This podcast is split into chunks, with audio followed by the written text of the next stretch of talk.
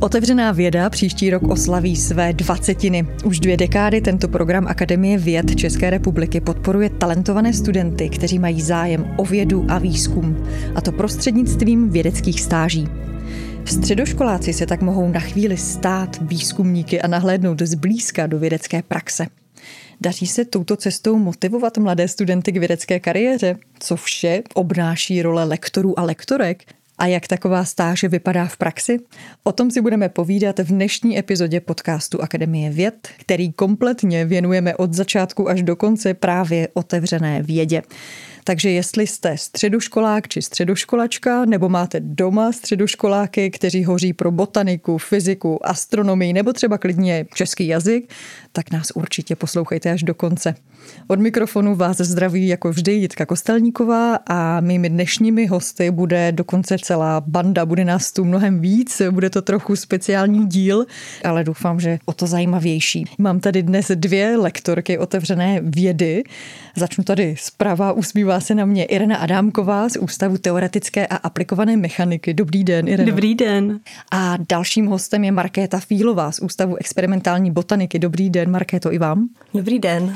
Třetím hostem je super zkušený stážista Štěpán Tomek. Ahoj Štěpáne. Ahoj. Já moc děkuju, že jste v takovém hojném počtu dorazili a že se nám společně podaří vytvořit eh, obraz programu Otevřená věda, který je tady téměř 20 let, ale možná někteří o něm ještě neví dost. Na úvod navrhuju, že si dáme takový vstupní dotazník pro vás všechny a možná bychom mohli vždycky odpovědi projet eh, Irena Markéta Štěpán. A já vám dám otázky. Jsou to tři krátké otázky a můžete krátké odpovědi. První otázka je, co vás k otevřené vědě přivedlo, Irenu? Asi zvědavost a lákala mě eh, setkat se se studenty, s pedagogy a ukázat jim, co vlastně dělám. Markéto? Tak mě k tomu přivedla kolegyně v práci, jejíž dcera byla na střední škole a chyběla jí stáž vlastně, kde by pracovala s rostlinama, tak jsem byla tak přemluvená, pak, pak mě to už nějak chytlo a začalo Aha. bavit. Štěpáne, co ty? Mm, za mě to určitě možnost vyzkoušet si vědeckou činnost a nahlídnout trošku dál než za hranice školních olympiád. Po kolikáté se letos zapojujete do otevřené vědy? Já jsem v uplynulém roce měla vlastně jakoby první rok takovou svou premiéru, ale už jsem vypsala stáž i na příští rok. Mm-hmm. Já po třetí, akorát mezi první a druhou jsem měla delší pauzu kvůli mateřské. A za mě to je taky po třetí. A poslední otázka, úvodní mini ankety, co vás na otevřené vědě baví? Irena? Asi nejvíc to, že studenti můžou zažít něco, co já jsem jako dítě nebo student zažít nemohla. To znamená podívat se do prostor, které jsou normálně uzavřeny, nebo si vyzkoušet věci, na které normálně sáhnout nemůžou. Markéto, co ty? Mě nejvíc baví vlastně kontakt s těma mladýma lidma a postupně, jak v nich člověk vidí, jak roste to nadšení pro, pro tu vědeckou práci, kterou objevují, tak to se mi moc líbí. A já udělám určitě radost Markétě, protože mě zase naopak baví ten kontakt s těmi věci a možnost vyzkoušet se jejich práci na ostro. Vypadá to jako ideální mač. Doufám, že jsme teďka udělali dostatečně velké očekávání pro naši posluchače. Zůstaňte ještě s námi. Během následujících otázek určitě se dostaneme k tomu, jak takové stáže vypadají, probíhají. A já si jenom dovolím na úvod pár čísel a dát. A začnu jenom tím úplně jednoduchým faktem, že je listopad, kdy se tady setkáváme, protože listopad je právě pro program otevřené vědy naprosto zásadní měsíc. Stážisté i lektoři se právě v listopadu hlásí na nový ročník a zároveň vrcholí ten ročník předcházející, který v tomto konkrétním případě byl mimořádně silný. Dorazilo celkem 1657 přihlášek od studentů, z čehož nakonec lektoři vybrali 223 stážistů, kteří měli možnost zažít si po celý rok od ledna do prosince vědu takhle zblízka. A ještě poslední číslo, všichni ti studenti, těch 233 stážistů, letos strávili vědeckou prací téměř 14 tisíc hodin. Tak, co se všechno děje v těch 14 tisíc hodinách, to je otázka pro Štěpána, protože Štěpán má zkušenost ze tří stáží a ty probíhaly na různých ústavech. Podle čísel to vypadá vlastně, že není to úplně jednoduché získat přízeň lektora. Jak se ti podařilo se dostat do toho programu celkem třikrát? Je to obvyklé? Mm, musím říct, že hrozně záleží na tom, kolik člověk dá do motivačního dopisu, což je vlastně jedna z částí přihlašování na tu stáž. To je takový možná menší tip pro ostatní středoškoláky. Ten motivační dopis musí být ideálně co eh, nejdelší, měl by obsahovat všechny vaše dosavadní úspěchy a rozhodně se vyplatí zmínit úplně všechno, protože ten lektor si v tom najde to potřebné a podle toho se vás dokáže vybrat. Co ještě dalšího je potřeba pro to, když se hlásíš na, na stáž? Určitě je potřeba jednotlivé úspěchy, o kterých mluvíte, doložit a nemusí to být pouze různé školní olympiády, může to být i nějaká dobrovolnická činnost, také na to hromada lektorů slyší. A stejně tak je potřeba doložit eh, životopis, ten je také důležitý, ale stačí použít životopis, který se normálně prezentujete třeba na brigádě. Jasně. Ještě přemýšlím, že se bavíme o tom, že se studenti hlásí, každopádně potřebují vědět na co. A přehled těch jednotlivých stáží je už v tuto chvíli aktuální na webu otevřená věda.cz, kde jsou vypsané všechny stáže s anotací. Ta délka je vždycky, vždycky stejná, je to teda od ledna do prosince, je tam napsaný vždycky vědec, vědkyně, který tu stáž vede. Jak jsi vybíral? U mě určitě nejvíc záleželo na konkrétním oboru, o který jsem se zajímal. Ehm, zprvu to vlastně byla asi astronomie, proto jsem se přihlásil poprvé na astronomický ústav. Naštěstí teda má přihláška vyhrála a mohl jsem tedy rok docházet na astronomický ústav k lektoru Martinu Jelinkovi a následně jsem si vybral i filozofickou stáž a v neposlední řadě teď u Markéty Fílové právě eh, na Ústavu experimentální botaniky. My se pak dostaneme přesně k tomu, jak vypadala ta tvoje poslední stáž právě na Ústavu experimentální botaniky, když vás tu hmm. máme oba dva, to je ideální varianta. Ale já bych ještě možná se přesunula se Ireno k vám. Mm, Štěpán mluvil o astronomickém ústavu. Patrně ten typ stáží si asi dokážeme představit tematicky, kde se pohybuje. Já jsem zmiňovala, že vy jste z Ústavu teoretické a aplikované mechaniky.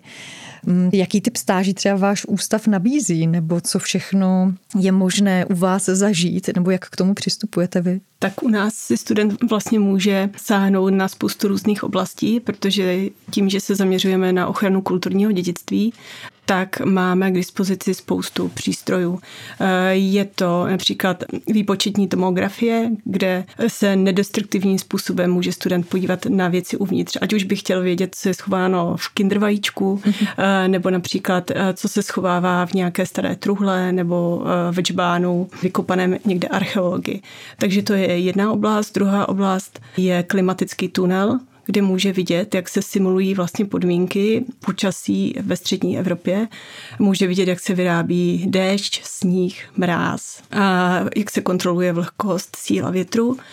A dále máme velké množství mikroskopů a jiné techniky a každá je zaměřená něco jiného a je to opravdu takový jako hodně, hodně komplexní pracoviště a student si sám může potom vybrat, co nejvíc ho zajímá a získat další informace.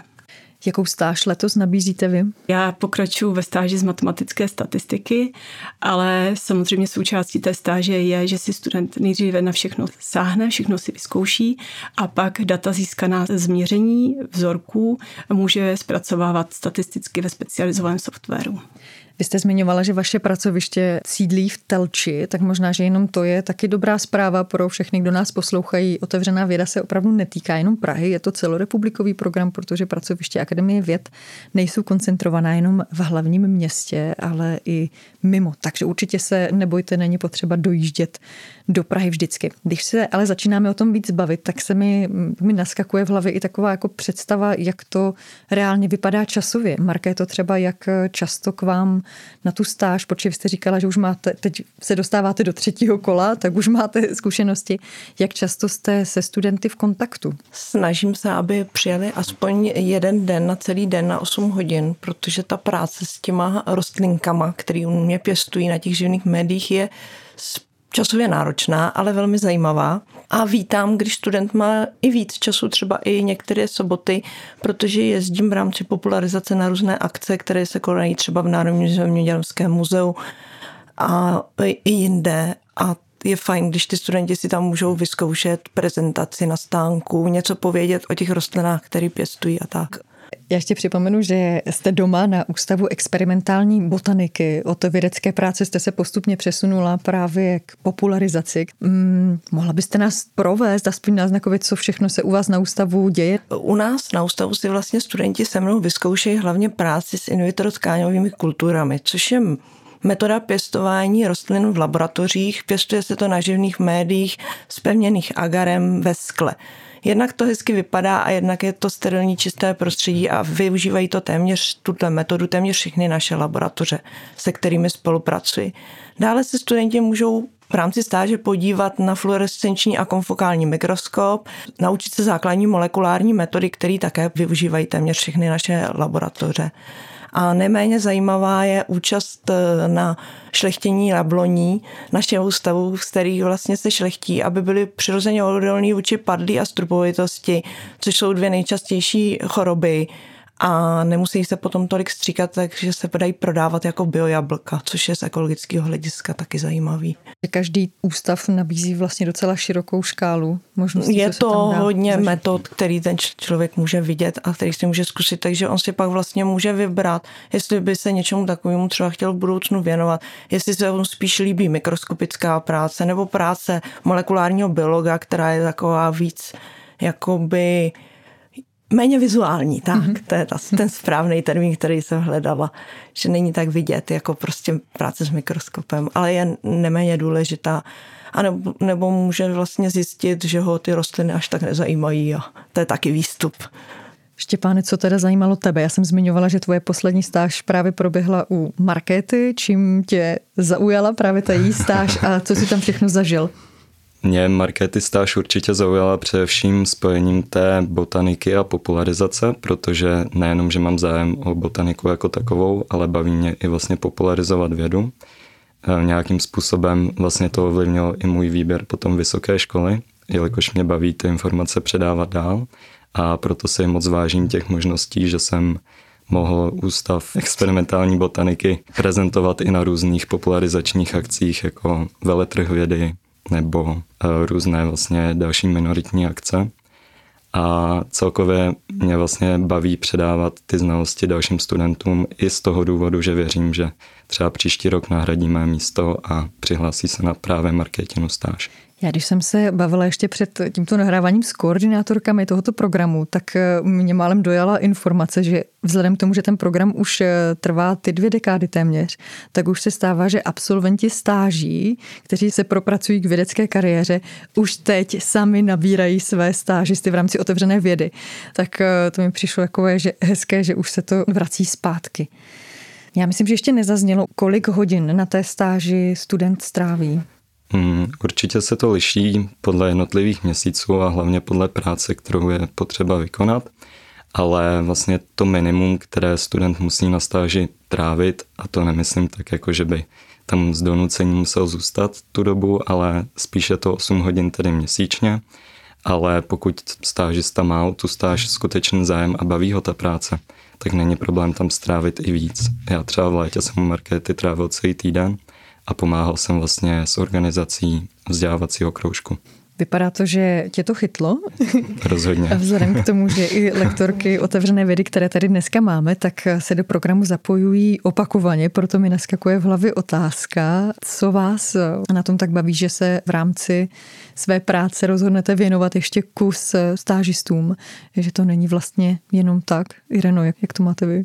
No já myslím, že mě celkově baví práce s mladými lidmi. Je to tak, jakoby vždycky si říkám, že vlastně pracuji na jejich budoucnosti a že jim chci dát nějakou možnost, aby si pak do budoucna vybrali to, co je opravdu baví a to, co je naplňuje, protože když člověk dělá něco, co ho naplňuje, tak to dělá s radostí a pak to je vždycky vidět. A mě to motivuje i v tom, že teprve u těch studentů kolikrát zjistím, že třeba něčemu úplně nerozumím, protože když člověk něco neumí pořádně vysvětlit a ten druhý to nepochopí, tak zjistí, že vlastně chyba je někde u něho, tak si sama musím hledat informace, jít na to třeba z jiné strany a znovu vysvětlovat. A takže vlastně věci, ve kterých jsem si myslela, že už jsem jako vykovaná a už nemusím na nich pracovat, tak naopak se k ním musím znovu vracet. Takže to je takové jakoby hezké popostrčení a zároveň samozřejmě studenti jsou nesmírně zvídaví, takže se zeptají na otázku, kterou my bychom třeba vůbec nepoložili. A opět nás navedou eh, do oblasti, která nás předtím nenapadla. Štěpáne, mě by ještě zajímalo, protože tady padlo, že si absolvoval stáž na astronomickém ústavu, filozofickém ústavu a na ústavu experimentální botaniky, která z těchto stáží tě ovlivnila třeba při výběru vysoké školy, protože ty si letos už nastoupil do prvního ročníku, nebo případně vysokých škol. Jak to máš? Děkuji za tu druhou část věty, protože skutečně jsem se rozhodl jít na dvě vysoké školy a momentálně studuji jak pedagogickou fakultu, což je asi to, co hlavně stáže ovlivnily, jelikož mě vlastně zhlédl jsem se v tom, že mě baví tu vědu popularizovat, nějakým způsobem medializovat ten projekt, tak um, vlastně z toho důvodu jsem se rozhodl jít na pedagogickou fakultu, abych mohl ty vědomosti předat dalším a ještě k tomu studuji eh, v Ústí nad Labem aplikovanou geoinformatiku. A jinak musím říct, že po té vědecké stránce mě nejvíc asi ovlivnila stáž na astronomickém ústavu, což byla tedy má první. To jsem absolvoval v 16 letech, tedy sextě na gymnáziu. A tam jsem si měl možnost vyzkoušet takovou složitější vědeckou práci a už jenom to, že hvězdy jsou pouze v noci, tak to znamenalo, že jsme úplně museli přehodit náš denní rytmus a museli jsme naopak si zvyknout na práci v noci a na to vědecké bádání, což mě hrozně chytlo ale zpětně jsem si pak uvědomil, že spíš mě asi baví o tom projektu mluvit a o tom, co jsme dokázali, než ten samotný výzkum. Takže zatím si necháváš eh, obě dvě linie mm-hmm. v rámci těch vysokých škol a uvidíš, Snažím co se z toho stane. Je to co tak. se vyvine. Ambice je dokončit obě dvě. Ideálně. Markéto, mě by ještě zajímalo u vás, protože jak tady padlo, tak popularizace vědy je téma, kterým nejenom jste tady nakazila Štěpána, ale je to věc, které se věnujete profesně. Co všechno v rámci ústavu děláte? Tak náš ústav je, co se týče popularizace, velmi jako aktivní.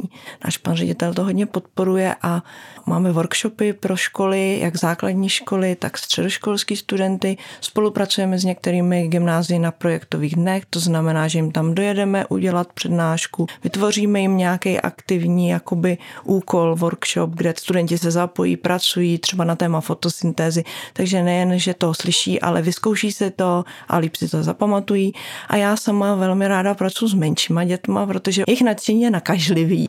A jedna moudrá žena mi řekla, která léta učí na základní škole prvního stupně, že nejvíc ovlivníme děti, dokud jsou ještě hodně malí. Pak už to je jenom horší.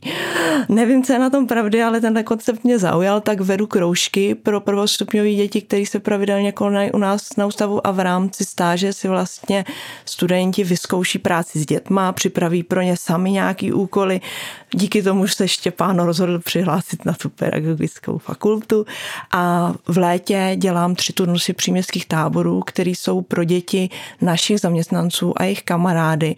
A v rámci těle stáží navštívíme několik ústavů, děti pracují mm, jakoby i s mikroskopama, sázejí ty in vitro rostliny a vlastně tímhle způsobem přes to vzdělávání i těch mladších generací šířím povědomí o rostlinné botanice, protože rostliny jsou tak trochu upozaděný oproti lékařství nebo mikrobiologii. Není to prostě tak atraktivní a přitom jsou stejně důležitý. A já jenom musím říct našim posluchačům, kteří nemají možnost nás vidět, že vy jste dokonce jednu rostlinu vzala sem k nám do studia. Můžete ji představit? Já jenom vidím, že na vršku má napsané, že se jmenuje Míša. Tak, rostlina se jmenuje Míša, protože takhle ji pojmenoval můj chlapeček, když byl na táboře u nás na ústavu. A je to masožravá rostlina rosnatka, která je zavřená ve přesnídávkové sklenici a žije tam z živného média spevněného agarem a takto zavřená tam vydrží až rok. A děti si to rádi jako suvenýr odnášejí, ale zároveň jim tímto vlastně představujeme vědeckou metodu pěstování rostlin. Proto se i moje stáž jmenuje laboratorní zahradničení, protože v podstatě to je pěstování rostlin, akorát laboratorně. Když půjdeme teďka na takovou tvrdou situaci rozhodování, protože na konci listopadu se vám sejdou přihlášky na vaše stáže a ty patrně to nebude jenom jedna na jednoho, vzhledem k tomu, jak jsme si v úvodu zmiňovali ta čísla, že v loňském roce to bylo téměř 1700 přihlášek a z toho bylo 223 stážistů což eh, teď matematicky zdatnější posluchači si rychle přepočítali, kolik to je na tu jednu stáž. Jak se rozhodujete vlastně vy při tom eh, vybírání stážisty? Ještě pán už mluvil o motivačním dopise, do které je potřeba narvat všechno, asi se trochu vychválit a opravdu napsat, proč to chci. Zmiňovali jsme, že stáže jsou pro středoškoláky. To mohou být věkově hodně rozdílní lidé od 15 do 18, 19. Mm, jak o tom přemýšlíte, Ireno? Tak já vlastně ty přihlášky posuzuju komplexně. Já bych zmínila jedno další hledisko a to je dojezdová vzdálenost. My přece jenom v Telči jsme vzdálení od Prahy, od Brna a v našem okolí není žádné podobné mm, zařízení nebo žádný podobný ústav. Takže my jsme se snažili nebo snažíme se nabídnout takové nějaké komplexní stáže, tak abychom vyhověli studentům se zájmem o chemii nebo o fyziku nebo o matematiku tak, abychom opravdu pokryli jakoby tu poptávku. Takže já samozřejmě primárně se budu dívat, jestli jsou to studenti tam z té naší oblasti, kteří nemají možnost dojíždět do Prahy, Brna, Ostravy na nějaká jiná další místa. Pak samozřejmě procházím motivační dopisy, čtu pozorně, jaké jsou koníčky studentů.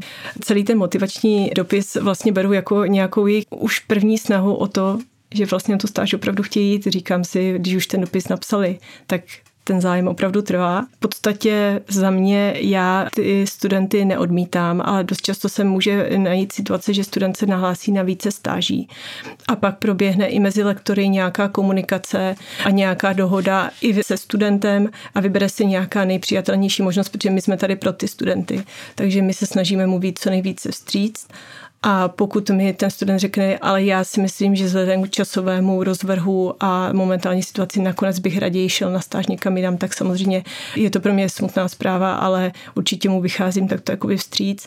A zároveň takto vycházím vstříc i studentům, kteří se ke mně přihlásili, ale tím, jak se láme školní rok, vlastně uprostřed té stáže, mění se rozvrhy, přichází například z třetího do čtvrtého ročníku, tak eh, se snažíme opravdu vycházet vstříc, přizpůsobovat se a aby ta stáž tomu studentovi něco dala, dala aby to nebylo nějaké honění se za hodinami nebo odfajfknutí všech úkolů.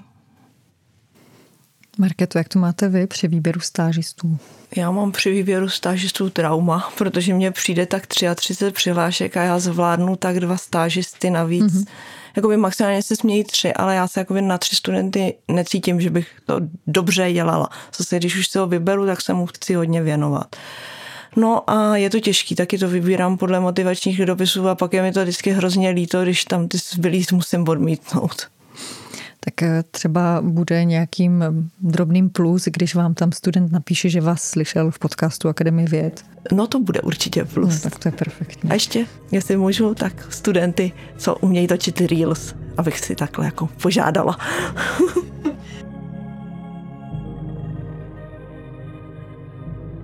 Z toho našeho povídání vyplývá, že vám minimálně 8 hodin měsíčně zabere ta práce s jedním studentem. Předpokládám, že to může být klidně některý měsíc víc, možná některý měsíc míň, ale určitě tak, jak vás slyším, jak o tom mluvíte s entuziasmem, tak patrně se snažíte jim být co nejvíc vstříc a nabídnout jim co nejvíc možností zapojení do práce na ústavu kde na to berete čas a současně se mi s tím řetězí otázka, jestli to nemůže být bariéra pro ostatní třeba vědce, vědkyně, proč třeba do programu Otevřená věda se nezapojují.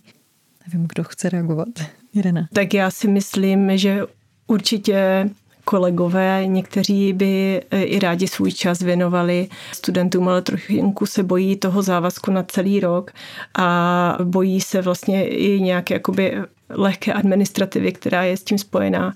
Člověk musí si zorganizovat ty schůzky, musí eh, si připravit tu schůzku, takže vlastně ten čas se nám dvojnásobí. Když to tak řeknu, ten čas, který já strávím s tím studentem, tak minimálně stejné množství času já strávím předtím abych si tu schůzku nějakým způsobem připravila. Eh, tímto já děkuji svým nadřízeným a kolegům v týmu, že mi s tím buď pomůžou, nebo že mi to umožňují. A myslím si, že to je takové jako hezké gesto všech českých vědců, že takto vzájemně spolupracují eh, a vychází studentům stříc. A samozřejmě chápu i ty kolegy, kteří se rozhodnou, že stáž nevypíšou právě z toho důvodu, že je to časově náročné. Dal by se najít ještě nějaký pozitivní aspekt toho vůbec eh, přijmout nějakého stážistu? Markéto. Já určitě mám pozitivní aspekt a to, že zatím všichni mý studenti po skončení stáže se rozhodli, že se mnou budou dál spolupracovat. A mě se vlastně tím ten čas, který do nich na začátku musím investovat, protože to je stejný i se studentama, kteří přijdou vypracovávat magisterské práce. Na začátku se jim člověk musí věnovat a oni se postupně stanou samostatnýma a ten čas vám jako vrátí, protože vám dokážou hrozně pomoct. Tak já mám v tomhle hrozně pěkný vztah se všema svýma studentama s otevřeným otevřený vědy, který i po skončení otevřený vědy se mnou spolupracují na těch popularizačních a vzdělávacích akcích dál a chtějí. Dá se říct, že třeba absolventi programu Otevřená věda mají třeba víc nakročeno k tomu, aby pak třeba na tom ústavu, se kterým mají zkušenost z té střední školy, aby tady třeba právě vypracovávali bakalářskou nebo magisterskou práci? Já tu zkušenost osobně mám, že vlastně můj první student z Otevřené vědy pak u nás na ústavu vypracovával bakalářskou i magisterskou práci a jedna studentka teď nyní také uvažuje, že by u nás zůstala. Štěpáne, jak to máš ty? Je to pro tebe taky nějakým způsobem otevřená sféra teď, eh, kam třeba jít, napsat bakalářku nebo magisterku? Mm-hmm, určitě ta otevřená věda vlastně krom toho, že nabízí ten zážitek, který po dobu toho jednoho roku můžu zažít, tak nabízí hlavně možnost seznámit se s novými lektory a nabrání kontaktu.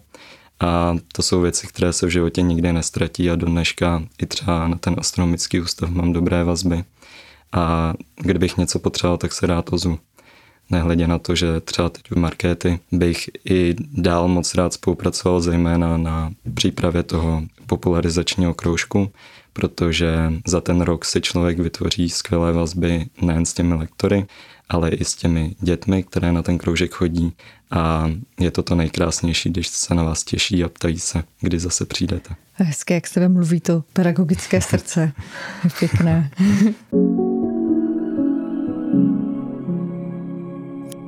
Studenti zapojení do otevřené vědy mají na konci vlastně té své stáže povinnost se aktivně účastnit závěrečné studentské vědecké konference. Moje otázka je, jestli vy jako lektorky máte povinnou účast na kempu pro učitele, což je aktivita, kterou otevřená věda taky realizuje. Jaký máte vztah k tomu kempu pro učitele? Není to povinnost, ale myslím si, že to spíš jakoby taková jako radost pro někoho, koho to baví, tak se zúčastnit může a pro mě to byla zase jako zajímavá zkušenost, protože po práci se studenty si člověk vyzkouší práci s pedagogy a setká se s pedagogy eh, takovými kovanými, s dlouholetými zkušenostmi, i s pedagogy velmi mladými, kteří jsou otevření úplně novým metodám a novým přístupům. A mm, já jsem na tu přednášku pak měla poměrně pozitivní ohlasy a Dokonce se mě ozvali někteří účastníci, kteří si chtěli pak právě vyzkoušet hry na téma matematická statistika ze studenty, takže teď s nimi jsem dál v kontaktu a vlastně to si myslím, že je přesně ten cíl těchto kempů, vymyslet taková vědecká cvičení, která to, těm studentům něco vysvětlí i pedagogům, ale zároveň si to prakticky vyzkouší a můžou to opakovat ve svých třídách, ve svých kroužcích a šířit vlastně tu osvětu dál. Bavíme se o kempu pro učitele, ten pravděpodobně nemůže probíhat během školního roku, ale bude v létě. Vzpomněla byste si ještě, kdy se to odehrává, aby se případní zájemci mohli už teďka nějakým způsobem třeba směřovat? Ano, odehrává se to, myslím, že v srpnu a Termíny jsou vždy na stránkách otevřené vědy včas zveřejněny s přihláškami a programem. Já ještě zopakuju pro jistotu web otevřené vědy otevřenávěda.cz, kde najdete informace nejenom k letnímu kempu pro učitele, kde můžete potkat třeba Irenu, se kterou si dneska povídáme. Marketu, mohou tam učitele případně potkat i vás? Já bych strašně ráda. Já jsem na kempu pro učitele byla, ale už je to tak pět let zpátky, protože další roky se mi kryly moje příměstské tábory pro děti s termínem kempu otevřený vědy. Ale mm, slečna, která tu má na starosti na otevřené vědě, se mi ozve snad už v únoru, takže to nějak letos možná dopadne, že se zapojím taky. Budu držet palce vámi účastníkům a Štěpánem my už eh, finišujeme v našem povídání téměř do konce. Koncem každé stáže je i povinná účast na té závěrečné studentské vědecké konference. Ty máš za sebou tři nebo teprve bude ta hmm. třetí, bude ta třetí teď. Tak. tak eh, z těch dvou zkušeností, jaký typ zážitku to je? Je to je to taková jako konference se vším všudy. Musím říct, že um, poprvé, když jsem na té konferenci byl, tak tuším, že ještě nebyla zcela povinná. A docela jsem nad tím přemýšlel, protože uh, kolega, který se mnou vlastně celý rok na stáž chodil, tak se pak účastnil Mezinárodní olympiády a tím pádem nemohl jít na tu konferenci. Nicméně rozhodl jsem se, že tam půjdu i sám a musím říct, že to je jeden z nejlepších zážitků, které jsem v rámci celé otevřené vědy měl. Je to úžasná atmosféra, když můžete po tom roce si znovu vzpomenout na to, že jste začínali vlastně z nuly a představujete tam ten výsledek, který jste za ten rok společně vytvořili.